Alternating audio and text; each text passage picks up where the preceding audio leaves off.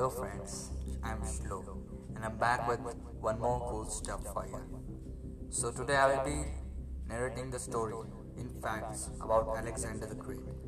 Yeah, the greatest invader ever. So I will be discussing his life and his story with you all. So get ready and let's get started. Alexander the Great was born on 20th July 356 BC in Pella in Kingdom of Ancient Greece and Kingdom of Macedonia to parents King Philip II and Queen Olympia. Alexander spent most of his time in military campaigns and extramarital affairs, although Olympia served as a role model for the boy and in his life.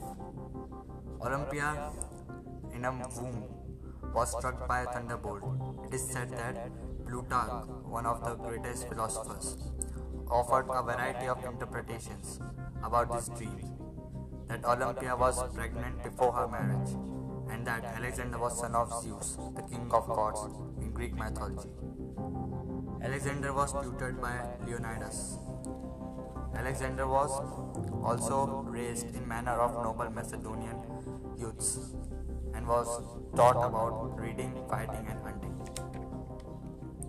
When he was 10 years old, a trader from Thessaly brought up brought Philip a horse. The horse refused to be mounted, Philip, but Alexander mounted it.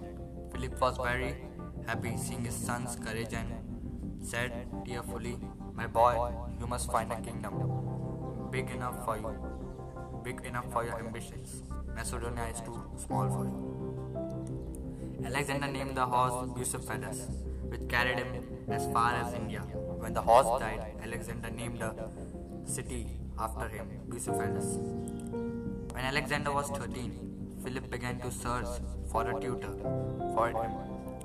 Philip chose Aristotle and provided the temple of nymphs of Mieza as a classroom.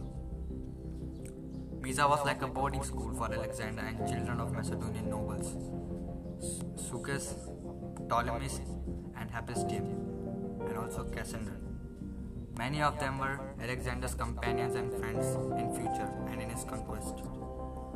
Under Aristotle's tutelage, Alexander developed a passion in true works of Homer, particularly Iliad.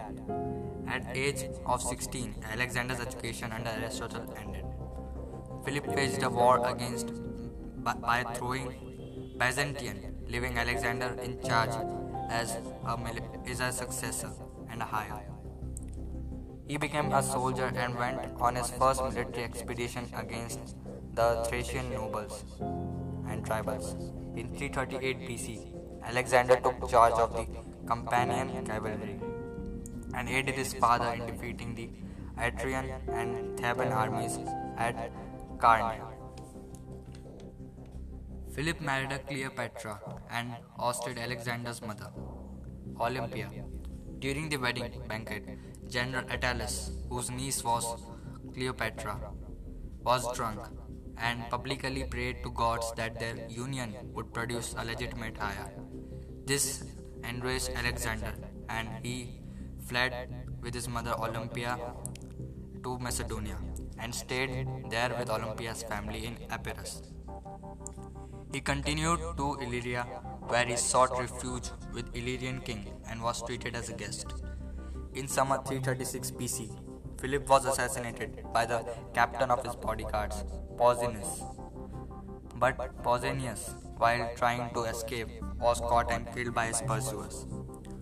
After his father's death, Alexander, who was 19, was determined to seize the throne by any means necessary. He quickly garnered the support of the Macedonian army. The Macedonian army proclaimed Alexander the feudal king and proceeded to help him murder the other potential heirs of the Macedonian throne. His mother Olympia further ensured her son's claim to the throne by slaughtering Philip's daughter and Cleopatra by driving Cleopatra herself to suicide. Even though he was a feudal king, he did not obtain autonomic, automatic control over Corinthian League. By the fall of 336 BC, Alexander reissued treaties with the Greek city states that belonged to the Corinthian League, with Athens refusing membership of Alexander and was and was given full military power in the campaign against the Persian Empire. But before preparing for against Persia, Alexander first conquered the Thracian tributaries in 335 BC, capturing eh, securing Macedonian's northern borders. Alexander's army crossed Hellespont in 334 BC with approx 48,100 soldiers, 6,100 cavalry, and a fleet of 120 ships, with was which was numbering crew members 38,000. He shared his intent to conquer the entire Persian Empire by throwing a spear in the Asian soil and saying he accepted Asia as a gift from the gods. In 334 BC, Alexander on Asiatic expedition, conquering in the, at the in spring. He then faced Persian Empire, Persian king Darius II's army near the Granicus River. Darius and his forces were defeated by Alexander in no time, and the army was made across the southern coast of Asia near the Gordium to where the took rest. After the after the feat of Persians, Alexander accepted their surrender and then proceeded along the Ionian coast, granting autonomy and democracy to the cities.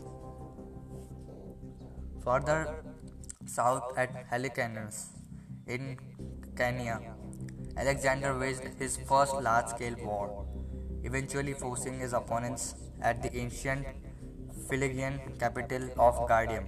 Alexander ended the hitherto unsolvable Gordian knot.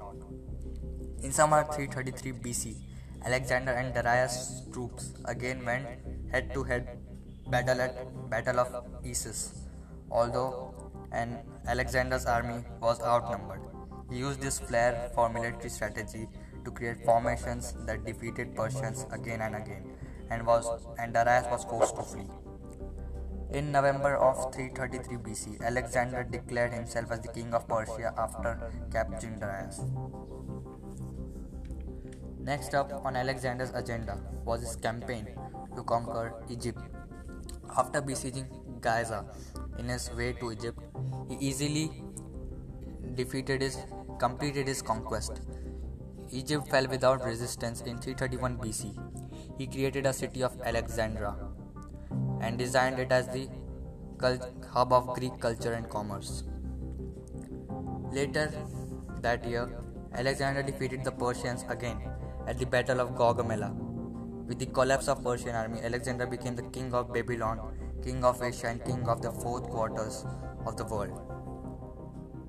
Alexander's next conquest was eastern Iran, where he created Macedonian colonies. In 327 BC, he seized the fortress in Ariamazes. After capturing Prince Oxyartes, Alexander married the princess daughter Roxana. Alexander turned to Indian subcontinent. He invited the chieftains of the former satrapy of Gandhar to come to him and submit his authority. authority. Amphis the Indian king, um, namely Ambi, ruler of Takshila. His kingdom extended from Indus to the Hydaspes, modern day Jhelum. Ambi joined hands with Alexander and he was not only given the title but was given many gifts. First, Alexander tried diplomacy to King Porus, but King Porus refused his friendship and denied becoming in vassal state of Greece which led to the epic battle of Hydaspes, which was not easy for Alexander at all. This was the most difficult battle for Alexander, and he was very much impressed by Porus, whom he granted the kingdom after the battle was over. East of Porus' kingdom was the Nanda Empire of Magad, and further east was Gangaridai Empire of Bengal region. Fearing the prospect of facing another large armies and exhausted by years of campaigning, Alexander's army mutinied to the Hyphasis River, modern day Beas River, refusing to move further east. Alexander tried to persuade his soldiers to march further, but his general Coenus pleaded him to change his opinion and return. Alexander eventually agreed and turned south, marching along the Indus. Along the way, his army conquered the Malhi kingdom, modern day Multan, and other Indian tribes, and Alexander sustained an injury during the siege. In Feb 324 BC, Alexander at last reached the city of Susa. Desperate to retain his leadership and recruit soldiers, he tried to connect Persian nobles to Macedonians. In order to create a ruling class, he commanded a large number of Macedonians to marry Persian princesses. On either 10th or 11th June in 323 BC, Alexander died in the palace of Babylon, modern day Iraq. He was just 32 years. Roxana, his wife, gave birth to his son few months later. So this was his story, and there are many theories about his death. Some people say that after surviving fierce battle, Alexander the Great died in June 323 BC at the age of 32. Some historians say he died of malaria and other natural causes. Others believe that he was poisoned and he never named his successor. So this was all about Alexander the Great and the greatest invader of the history. So I will end this podcast and will return with soon new cool stuffs. So till bye bye. Check my other podcast.